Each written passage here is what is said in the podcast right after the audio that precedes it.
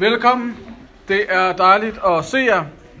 Og øh, jeg har glædet mig vildt meget til det her. Og øh, det, som jeg skal sige noget om i dag, øh, overskriften for det, jeg skal sige, har jeg sådan øh, kaldt øh, Guds drøm. Øh, og øh, jeg skal nok prøve at udfolde det lidt, men øh, under overskriften kunne godt være sådan Guds drøm for dig, Guds drøm for os. Hvad er det i grunden, Gud drømmer om? Og øh, hvis du sådan er her, og sådan tænker, uh, kan Gud, hvis du er i gang med at sådan gå på opdagelse det med troen, øh, så kan det måske godt være lidt voldsomt. Skulle Gud have en drøm for mig? Øh, er han overhovedet interesseret i mig? Øh, og øh, hvis du måske har en længere historie med Gud, øh, så kan du også måske næsten blive træt af sådan en overskrift. Øh, okay, ja, ja, Guds drømme, klart. Ja, ja. Øh, den har vi hørt så mange gange, og det er aldrig blevet til en skid. Øh, jeg ved ikke, om der er nogen, der kan genkende det. Øh, jeg kan huske, at jeg engang var inde i en kirke, og øh, så øh, var der, det var, jeg var gæst, så, øh, så var der så en, øh, sådan, der var et lovsangsband, lidt ligesom her, og øh, så på et tidspunkt var der en øh, præst, øh, der var på besøg, som så stillede sig op foran øh, forsamlingen, og så sagde han, Guds drøm, det her det var i København, skal lige sige, Guds drøm for jer, det er, at I skal købe Skala. Og Skala dengang var sådan en ret stor bygning i København, som nu er blevet nedlagt. Øh, og revet ned, og der er bygget noget andet op. Øh, men, men han sagde, Guds drøm for jer er, at I skal købe den her kæmpe bygning. Øh, og jeg tror virkelig, at det er, er Guds drøm for jer. Og, øh, og så gik han op og tog mikrofonen, og så øh, sang han, Halleluja, halleluja. Og øh, så var vi, jeg, var, jeg sad og kiggede rundt, og der var ikke nogen, altså, det var helt vanvittigt, det han havde gang i. øh, og, øh, men der var ikke nogen, der sådan ligesom gik op og sagde, hey, altså, er, nu, er du nu sikker på det, eller skal vi ikke lige, øh, fordi den er faktisk øh, solgt og er klar til at blive reddet ned. øh, men øh, han var helt, der var, der var fuldstændig gang i den. Øh, og, så nogle gange, hvis man øh, har haft meget historie med kirke, så kan det godt være det der med, at alle mulige påstår, at det her det er Guds drøm for dig. Øhm, og så var det alligevel ikke det. Og så kigger man på ens liv og tænker, hmm, var det virkelig det, der var hans drøm for mig? Fordi det er i hvert fald ikke sket. Og øh, hvis vi sådan kigger ud i vores øh, kultur, ud på, på sådan den verden, vi lever i, øh, så, øh, så kan man sige, så er medierne, fjernsynet, tv-stationerne er jo fyld, fuld med øh, programmer med ting, der sådan beskriver, hvad drømmen kunne være. Nu har jeg taget X-Factor-symbolet med her lige der. Øh, og det er selvfølgelig, altså jeg ved ikke, hvor mange af jer, der drømmer om at blive sådan en X-Factor-stjerne. Øh, ja, Christian, øh, øh, vi melder dig til. Øh, hvad hedder det? Men, men, man, men, men den der længsel efter at blive set, eller anerkende drømmen om at blive set af andre, tror jeg, vi alle sammen godt kan genkende. Fordi det er dybest set det, som det her med at blive kendt, eller det her med at få succes, det handler på mange måder om længsten efter at blive anerkendt og set. At den drøm, tror jeg, vi alle sammen kender. Øhm, jeg lavede her i øh, foråret en undersøgelse. Udover at være præst her, så har jeg sådan lidt nogle freelance ting, jeg laver en gang imellem. Og øh, jeg skulle blandt andet undersøge øh, universitetsstuderende i Aarhus. Og noget af det, som de sagde omkring deres drømme, og det, som de længtes efter, det, som de tænkte, det her, det er det, jeg længes efter. Øh, nummer et var, at øh, de gerne ville øh, elske og blive elsket. Og øh, nummer to var, at øh, de gerne ville være med til at gøre en forskel øh, i verden. Og øh, når vi så spurgte dem om, hvad de sådan frygtede allermest, så frygtede de selvfølgelig at øh, miste nogle nære familierelationer. Men det, der kom ind på anden pladsen, det var dybest set, øh, det var, at de frygtede allermest, hvis de nu blev, hvis de mislykkedes. Altså det der med ikke at stå til, og ikke at kunne gøre og leve op til det, som de gerne ville. At hvis de blev, hvad skal man sige, hvis de mislykkedes i deres liv. Øhm, så den der frygt for at ikke stå til, frygten for ikke at lykkes, øhm, tror jeg ikke kun gælder for universitetsstuderende i Aarhus. Øhm, jeg vil så sige, det var særligt på medicin. At det var, af en eller anden grund var der rigtig mange medicinstuderende, vi fik fat i. Og jeg tror ikke kun det gælder for medicinstuderende. Øh, det der med at gerne ville lykkes. Fordi det ligger sådan som sådan en underliggende strøm i vores kultur, at vi vil gerne lykkes, vi vil gerne være en succes, vi vil gerne have folks anerkendelse. Og øh, så kan vi jo gå og, øh, og jagte den drøm, fordi at på en eller anden måde kan vi næsten ikke undslippe det. Den der drøm om, tænk engang, hvis andre kunne beundre os. Tænk engang, hvis andre kunne se os. Tænk engang, hvis, hvis vi kunne lykkes og blive succesfulde. Og øh, sidste, øh, Øhm, for, ja, jeg tror sidste søndag, der havde jeg sådan et citat med øh, fra en øh, vineyardpræst i USA, som jeg bare gerne lige vil gentage for jer. Fordi at det på en eller anden måde, i hvert fald sådan for mig, har ligget og luret og ligget og sådan på en eller anden måde øh, inspireret mig. Øh, og han taler om, hvad Guds drøm for os er. Vores kultur, vores verden kan have en drøm for os, og vi kan have, måske have vores egne drømme. Men han beskriver, hvad Guds drøm er, og han siger sådan her. Guds drøm øh, for dit liv er ikke, at du bliver troende og bliver frivillig i kirken. Guds drøm for dig er, at du kommer til live i hans nærvær og bringer liv og håb i et, i et hvert miljø, som du møder. At det er det, som Gud han længes efter for os alle sammen. Det er hans store drøm for hver en af os. At vi må blive vagt til live. At vi må få lov til at opleve, at der er liv. At vi lever fuldt ud. Og at vi faktisk bringer håb og liv i alle de miljøer, vi kommer i. I et hvert område, hvor vi færdes. At det er det, der er den store drøm. Og øh, jeg tror nogle gange, at vi, øh, at vi kan komme til at, og som kirke kan vi komme til at beskrive drømmen som, at nu skal vi have den her organisation til at fungere. Nu skal vi have det her sted til at fungere, og vi skal helst vokse ud af huset, så vi kan lege musikkens hus, eller hvad ved jeg. Øh, men det er faktisk ikke det, der er drømmen. Drømmen er, er, at du og jeg, der hvor at vi færdes til daglig, at så må vi bringe håb og liv. Og hvis vi gør det, så er vi lykkedes. Det er Guds drøm, at vi må lære, hvordan vi bringer håb og liv, og at vi kommer til live i hans nærvær. At det ikke er alle mulige andre steder, vi kommer til live, men at vi rent faktisk kommer til live i hans nærvær. Så Gud han har en drøm for dig, og øh, du har faktisk det, der skal til. Og så kan man så spørge sig selv nogle gange, okay, hvis Gud har en drøm for mig om, at jeg skal bringe håb og liv alle steder, og jeg skal komme til live, så kan man stille sig selv spørgsmålet, hvordan synes jeg så lige selv, det går? Og øh, det, det stiller jeg ikke dig spørgsmål. Jeg stiller det sådan set til mig selv. Hvordan synes jeg lige selv, det går? Øh, og øh, jeg synes ikke altid, det går super, super godt. Øh, og øh, nogle gange kan jeg faktisk også godt blive i tvivl om, altså, har jeg overhovedet det, der skal til for at bringe håb og liv? Har jeg overhovedet det, der skal til for, at mennesker kommer til live i hans nærvær, der hvor jeg går hen? Det er jo ikke sådan, når jeg går ind i et lokale, at så er der bare håb og liv alle steder. Øh, og folk bare tænker, Woo! Der kom Thomas! Så var der bare håb og liv alle steder. Øh, jeg synes, når jeg møder op, nu har jeg to børn, og når jeg møder op øh, i børnehaven eller skolen, så er det ikke sådan, at alle forældre omkring mig blomstrer op og tænker, yes, øh, nu er der håb og liv. Og jeg er også øh, træner i en fodboldklub, og øh, lad mig sige det på den måde, der er ikke meget håb og liv der. øh, ej, det er ikke helt rigtigt. Men det er faktisk svært at øh, være den der super positive træner. Jeg, jeg havde nok en forestilling om, at hey, når jeg bliver træner, så bliver det bare godt. Altså du ved, så blomstrer fodboldspillerne. Forældrene synes, det er fedt. Ham der, ham der er den cool præstetræner. Øh, og jeg har en kamp bare for at få dem til at aflevere til hinanden. Øh, men jeg elsker det, det skal jeg lige sige. Men det er faktisk en udfordring, det der med, øh, at man tænker, okay, Guds drøm for os er, at vi skal være med til at bringe liv og håb. Og øh, måske synes vi ikke altid, det går sådan, som, som vi gerne vil. Øh, og så kan man så sige, heldigvis, hvis du synes, det går dårligt med at bringe håb og liv, så er du i godt selskab. Så det, det er faktisk et godt sted at starte, hvis du synes, det er problematisk. Fordi jeg prøvede lige at gå igennem sådan, øh, nogle af de store personligheder i Bibelen, og som vi sådan tænker, som i Hebræerbrevet bliver beskrevet som troshelte, som dem, der virkelig gør det. Og det er faktisk også gået, det gik også rimelig skidt for dem.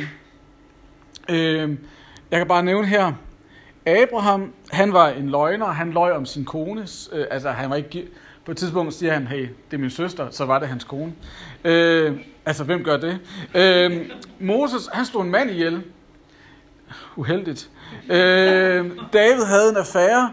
Øh, han så en lækker kvinde tage bad, og så tænkte han, hende vil jeg have, og så sendte han manden i krig, så han døde. Øh, Peter, han løj også. Øh, Paulus var dybest set terrorist, altså han jagtede de kristne og slog dem ihjel.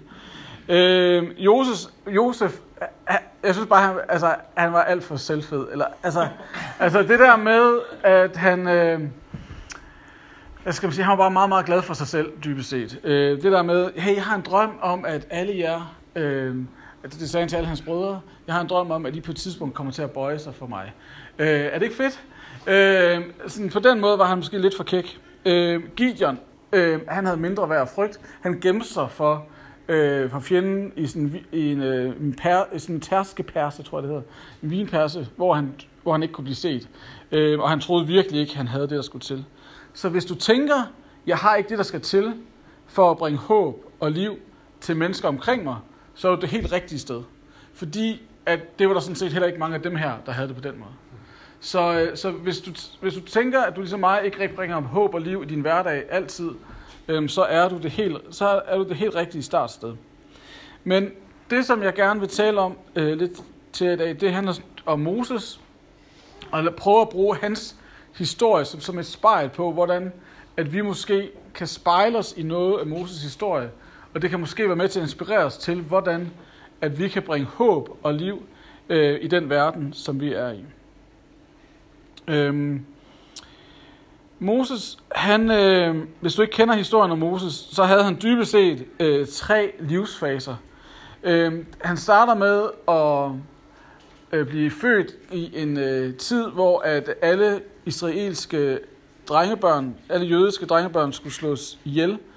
Øh, og øh, han, øh, han bliver født i slave i fangenskab i Ægypten, og øh, så på mirakuløs vis, så sender hans familie ham ud i en sivkurv, og så bliver han øh, fundet af prinsessen, og så bliver han dybest set øh, opdraget øh, i kongens hof, kan man sige. Og han bliver faktisk opdraget til at blive den mægtigste mand i verden. Fordi at det, på mange måder var han udset til at være den, der skulle overtage posten for farve. Og på det tidspunkt var farve den mægtigste mand i verden. Så alt den uddannelse, han fik, alt det, han øh, havde gang i, øh, det, det sigtede mod det. Og så er det så, at han øh, kommer til at slå den her mand ihjel.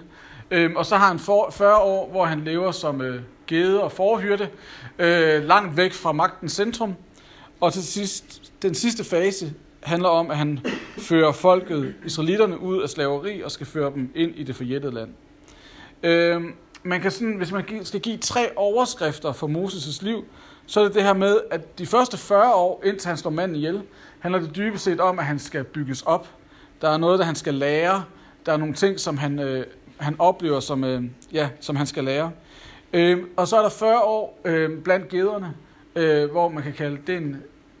Overskriften kan måske være brudtid, fordi han er slet ikke det sted, hvor han, øh, som han i grunden længes efter, som han har skabt til. Og så kan man måske kalde den sidste fase, hvor Gud virkelig bruger ham helt vildt for sådan velsignet. Øh, og det her det er sådan det overskrifterne på hans liv. Men på nogle måder tror jeg også, det kan være overskrifter for sæsoner i vores liv. At nogle gange kan vi opleve en sæson, hvor at vi er i gang med at lære noget, og vi kan mærke, at vi er i gang med at blive bygget op, og vi lærer helt vildt mange ting. Så kan vi også have sæsoner, hvor vi oplever at være brudt, hvor vi lever sammen med gederne, hvor vi er ude i vildnæsset, hvor vi er ude i ødemarken, og kan mærke, at hey, tingene er slet ikke sådan, som jeg længes efter. Og så kan vi også have sæsoner, og jeg vil sige, min egen personlige erfaring er, at de er ikke så lange, hvor vi bare oplever at være meget, meget velsignet, og at alt fungerer. Øhm, der er en øh, amerikansk gammel præst, der hed Moody, øhm, og han sagde sådan her, Moses spent 40 years thinking he was somebody. Then he spent 40 years on the backside of the desert realizing that he was nobody. Finally, he spent the last 40 years of his life learning what God can do with a nobody. Og jeg tror, at i en verden, hvor det handler om, hvor succesfulde vi skal være, og hvor gode vi er, og hvor, hvor gode præstationer vi kan præstere, at komme til erkendelsen af, at vi faktisk ikke kan så meget uden Gud, er helt vildt vigtigt.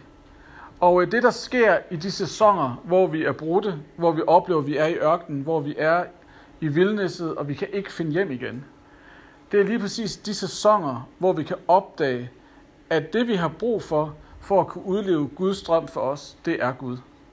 at vi kan faktisk ikke selv. Og jeg ved godt, det er helt vildt mod øh, intuitivt og mod kulturen at sige, at du kan ikke selv. Fordi det vi får at vide hver dag, det er, at du kan godt. Du skal bare lige tage dig lidt mere sammen, så kan du godt. Hvis du bare lige skruer, skruer, tager bilen op i, i femte gear, så kører det bare for dig. Men sagen er, at der er ikke flere gear. Og vi har brug for, at Gud han kommer. Og det er det, der sker, når vi oplever, at tingene bryder sammen omkring os.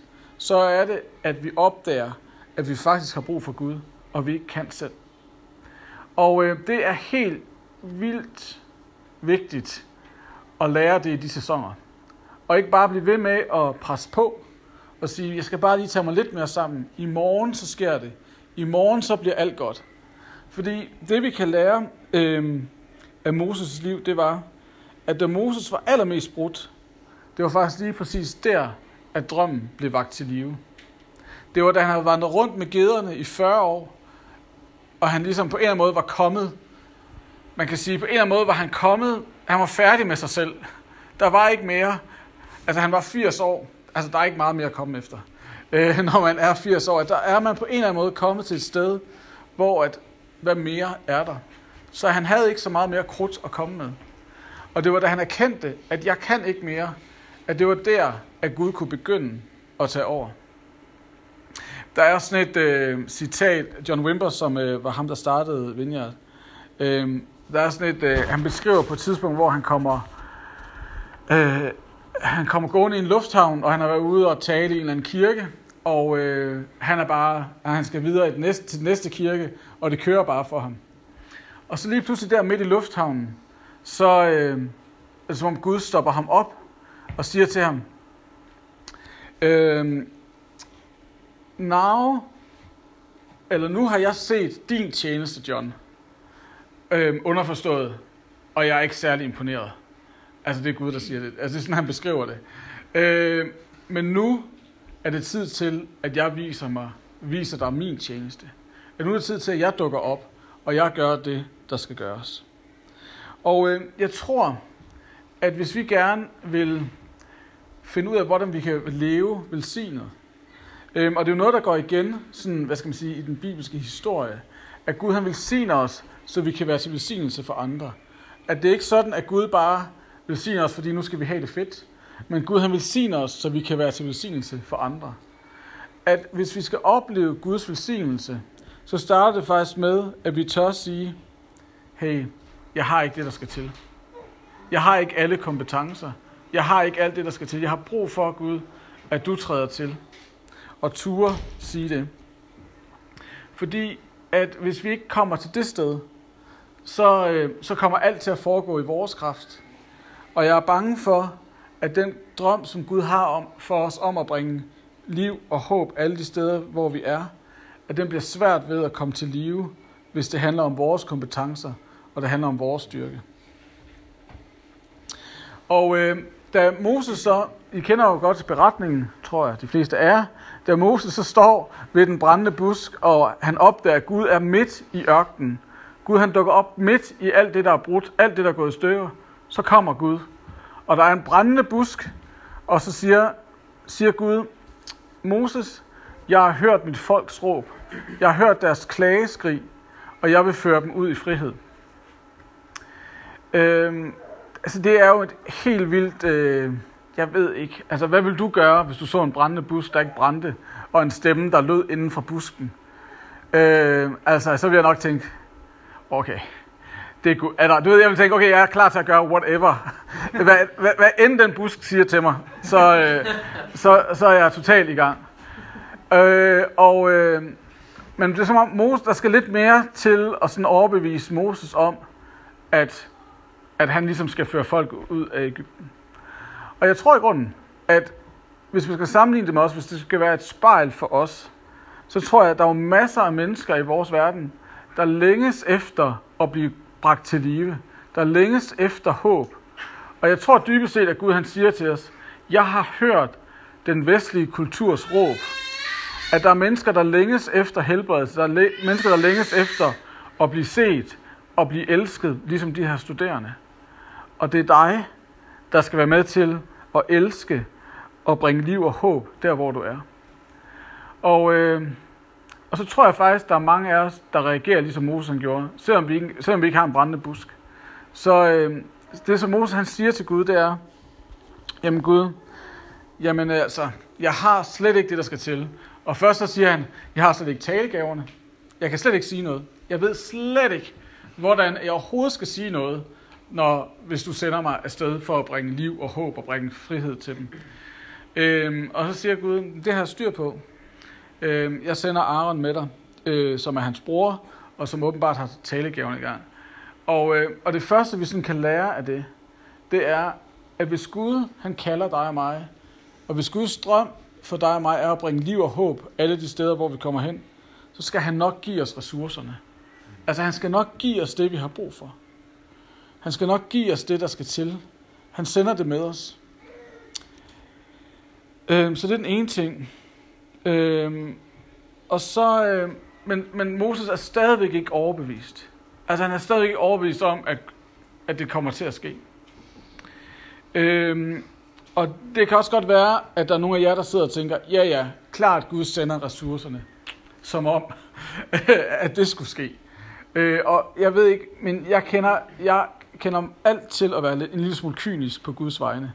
Øh, og tænke, ja ja, det er fint nok, han lover det, men altså seriøst, har du selv set, hvordan det går, Gud?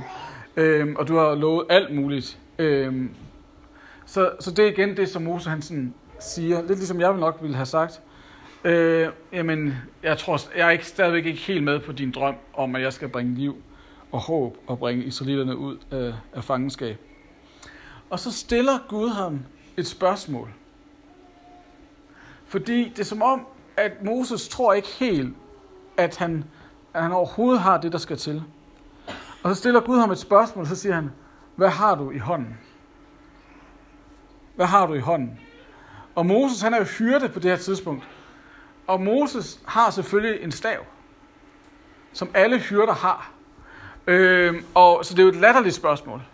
Øhm, det er lidt ligesom i dag, hvis, vi, hvis uh, Gud spurgte, hvad har du... Nu har jeg den ikke i lommen, jeg har den faktisk i hånden. Øh, det var lidt ligesom, hvis Gud spurgte, hvad har du i tasken, eller hvad har du i hånden? Så vil vi sige vores mobiltelefon. Øh, og øh, vi har jo det meste af vores liv her. Vi har vores kontakter, Øh, vi kan jo ikke engang huske nummeret på vores kone eller kæreste. Øh, ej, det kan jeg godt. Øh, men men, men vi, har, vi har vores billeder. Vi har, det, vi har dybest set vores liv her i hånden øh, på vores mobil. Og det samme var det med øh, hyrdens stav. Det var hans identitet. Det var sådan, at... Øh, kan, har I set de der russiske mafiaer der? De har også tatoveret hele deres liv på, på kroppen og på armen. I, nej, det har jeg ikke set. Øh, nej, okay. Men øh, hvis, hvis I læser, googler Russian Mafia tattoos, øh, så, vil I, så vil I lynhurtigt se, at øh, noget af det, som øh, gangster, russiske gangster, det gør, det er, at når de har slået en mand ihjel, eller har været i fængsel, eller sådan, øh, så får de tatoveret på deres arm eller på deres krop, sådan, så, de, sådan, så det bliver en del af deres historie, sådan, så kroppen fortæller deres livshistorie. Øh, det kan jeg, en anden dag skal jeg fortælle, hvorfor jeg ved det. Øh, og, øh, Øh, nå, men det samme var det med hyrdens stav, at der var indgraveret alt muligt i staven, hvis, øh, hvis for eksempel der havde, man havde været i slåskamp, eller hvis der var, var ting, der var sket, sket i hyrdens liv, så han ligesom indgraveret det i staven. Så det var hele hans liv, han havde. Altså staven var et symbol på, hvem han var. Øh, så, så det er sådan set dobbelttydigt, når Gud spørger, hvad har du i hånden? At på, at på den ene side har han jo bare sin stav. Det, som han altid har. Øh, det, det redskab, som han altid vil have, det som han altid bare havde, nemlig sin, sin stav. Så på den ene måde, så bliver det et symbol på, hvad, når Gud stiller spørgsmål til os, hvad har du i hånden? Så er det bare det, du altid gør. Hvad er det, du altid gør, som du ikke tænker over? Hvad er det, du altid bare gør, eller hvad er det, du altid bare har i hånden? Og så siger Gud nemlig til ham, det du har i hånden, prøv lige at smide det på jorden. Og jeg, der har gået i søndagsskole, I kan huske, hvad der sker det bliver til en slange. Og øh, det, som jeg tror, det her er et billede på, det er, at Gud han ønsker at bruge det, som du tænker, der er helt ordinært, til noget ekstraordinært. At hvis du giver det, du har i hånden til Gud, om det er at... Jamen, det kan være alt muligt.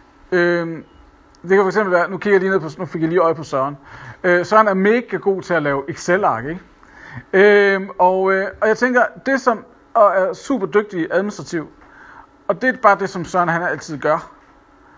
Øh, og måske faktisk det, som vi altid gør, vil Gud faktisk bruge til noget ekstraordinært. Hvis vi tør stille til rådighed for ham. Eller det kan være, øh, så det kan være, det kan også være, jeg, jeg kender en, som altid giver en ekstra god krammer. Jeg ved ikke, altså du ved, når man møder ham, så får man en ekstra lang krammer. Kender, jeg ved ikke, om I kender de der situationer, hvor man bare, hvornår giver han slip? Øh, men, men han giver altid en ekstra lang krammer. Og, øh, og det har, jeg skal sige, i vores, blandt nogle af mine venner har vi grinet en del af det. Øh, fordi det er lige lidt for meget. Øh, men så var der en dag, hvor han gav den her ekstra lange krammer til en person, som virkelig havde brug for et ekstra langt, langt kram. Og det, der så skete, det var, at den her person virkelig oplevede, at i det kram var der sådan en genoprettelse. At der skete et eller andet inde i personen, da det her kram kom.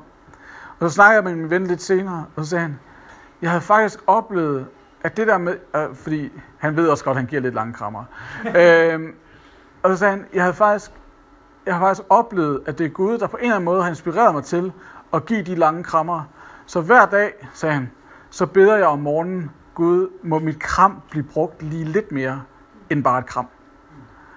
Øh, og øh, jeg tror, at nogen, og det kan være, så du ved, hvad det er, du altid gør. Hvad er det, du altid gør? Hvad er det, du har i din hånd? Det, som du bare tænker, det her det er der ikke noget. At lige præcis det vil Gud bruge til noget ekstraordinært. Det, som du tænker, ej, det er ingenting. Hvad vil der ske, hvis Gud kommer og sagde, hvad har du i hånden? Prøv at smide det på jorden. Prøv at give det til mig, så vil jeg bruge det til noget ekstraordinært. Så vil jeg bruge det til at bringe liv og håb. Jeg, øh, der er nogen her fra, fra menigheden, som jeg hører, eller jeg ved bare, at der er nogen, som, som måske kan tænke, jamen, jeg, jeg kan ikke noget. Men det kan du, fordi der er noget, som du altid bare gør. Og hvis du giver det til Gud, er jeg sikker på, og hvis du smider det på jorden, ligesom at Moses smed staven, så vil Gud bruge det til at bringe liv og håb. Øh, så hvad er det, du har i hånden, du kan give til Gud? Så han kan bruge det til noget ekstraordinært og bringe liv og håb der, hvor du er.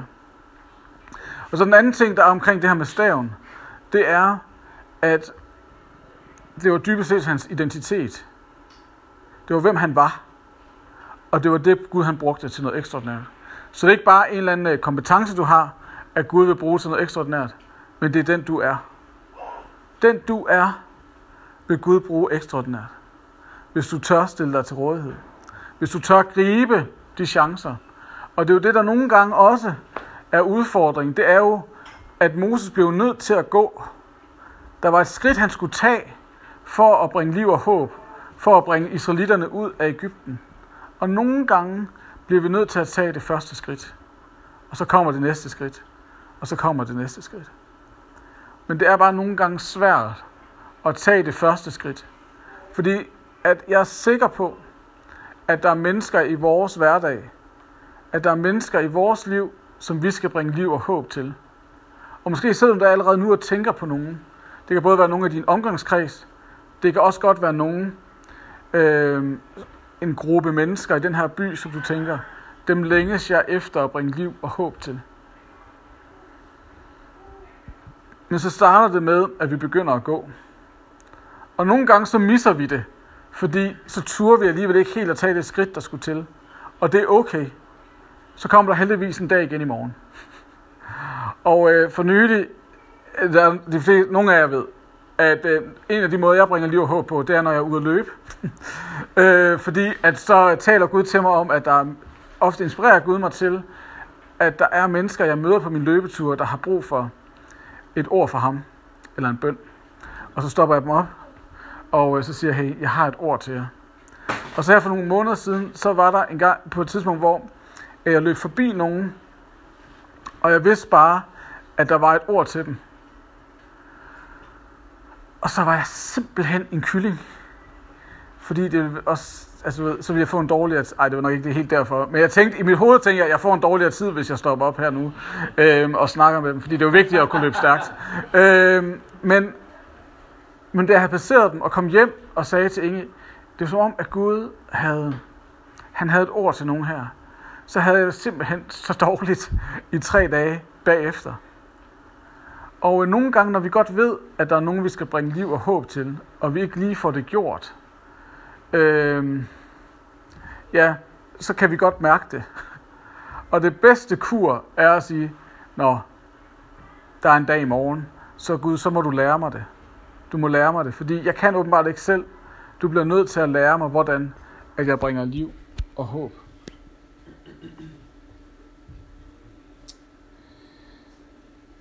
Og øh, det er jo en udfordring, det her med at skulle leve i det ekstraordinære. Og tro på, at jeg har noget ekstraordinært. Øh, og have tillid til, at Gud han vil bringe det ekstraordinære.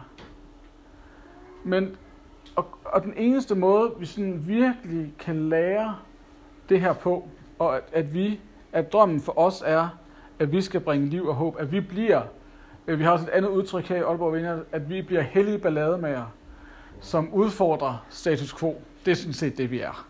Eller det er noget, jeg lige har sagt de sidste tre uger. Men, øh, så hvis man ikke lige har været her, så er det måske så er det fair nok. Men de sidste 3-4 uger har jeg sagt, at vi skal være hellige ballademager, der udfordrer status quo. Eller vi skal være dem, der bringer liv og håb til den her verden. At det er en del af det, som Gud han kalder os til. Men det starter jo med, at vi oplever, at vi bliver bragt til live. Som Alan Scott sagde i det her første citat, at Guds drøm for os er, at vi bliver bragt til live i hans nærvær, så vi kan bringe håb og liv.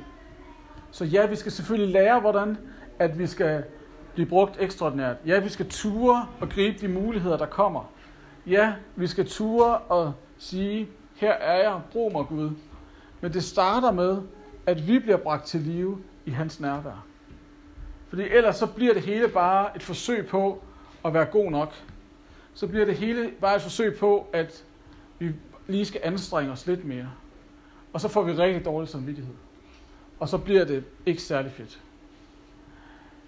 Så hvis vi skal være hellige ballademager, hvis vi skal være dem, der udfordrer status quo, hvis vi skal være dem, der bringer liv og håb til den her verden, fordi jeg tror, det er det, at det, er det der er Guds drøm, at vi bringer liv og håb til den her by, så starter det med, at vi bliver bragt til live. Og vi mærker, at Guds nærvær kommer og gør noget i os. Så det ikke bliver fordi, vi skal gøre alt det her, men det er fordi, vi, vi mærker, at det er noget, vi får lov til. Det skal ikke være en eller anden tung byrde, der kommer ned over os, som når vi så går i seng om aftenen, så tænker vi, åh, nu missede jeg det igen. Nu gjorde jeg det endnu en dag, hvor jeg ikke var en hellig ballade mere. Men det skal gerne være sådan, at vi oplever, at Gud bringer os til live, og vi mærker, hey, det er et privilegie. Jeg får lov til at være en hellig ballademager, der udfordrer status quo og bringer liv til den her verden. Ikke fordi jeg skal, men fordi det er noget, jeg får lov til. Det er ikke fordi jeg skal, men det er noget, jeg får lov til. Og det sker kun, hvis vi erfarer, at Gud bringer os til live. At Gud vækker os. At han vækker vores ånd. Han møder os i vores ørken. Han møder os, når det går godt. Han møder, os, når vi er frustrerede. Og, øh, og det er det, vi også skal tage tid til nu. At Gud han må komme og bringe os til live. Fordi det er det, vi har brug for. Vi har brug for, at Gud kommer med sit nærvær og bringer os til live. Og, øh, og noget af det, vi øver os på her på de her gudstjenester, det er at invitere ånden til at komme og gøre det, som kun ånden kan gøre. Og øh, jeg ved, jeg kender jo ikke jer alle sammen, og jeg ved ikke, hvad for en baggrund I kommer fra. Men, men det som den vineyard-tradition, vi er en del af, der, øh, der, der venter vi sådan set bare på, at Guds ånd kommer der behøver vi, vi tror faktisk ikke på, at vi behøver øh, at lyset skal være på en speciel måde, eller at Christian skal spille lidt mere lækkert, eller, eller hvad det nu kan være, det må han selvfølgelig gerne. Men, men vi tror faktisk, at når vi beder Guds ånd og Guds nærvær om at komme, at så er Guds ånd og Guds nærvær, så møder han os. Fordi vi har brug for at blive bragt til live, så vi mærker, at det er ud af frihed, at vi får lov til at gøre så øh, hvis I har lyst, så kunne jeg godt tænke mig, at øh, vi rejser os op nu.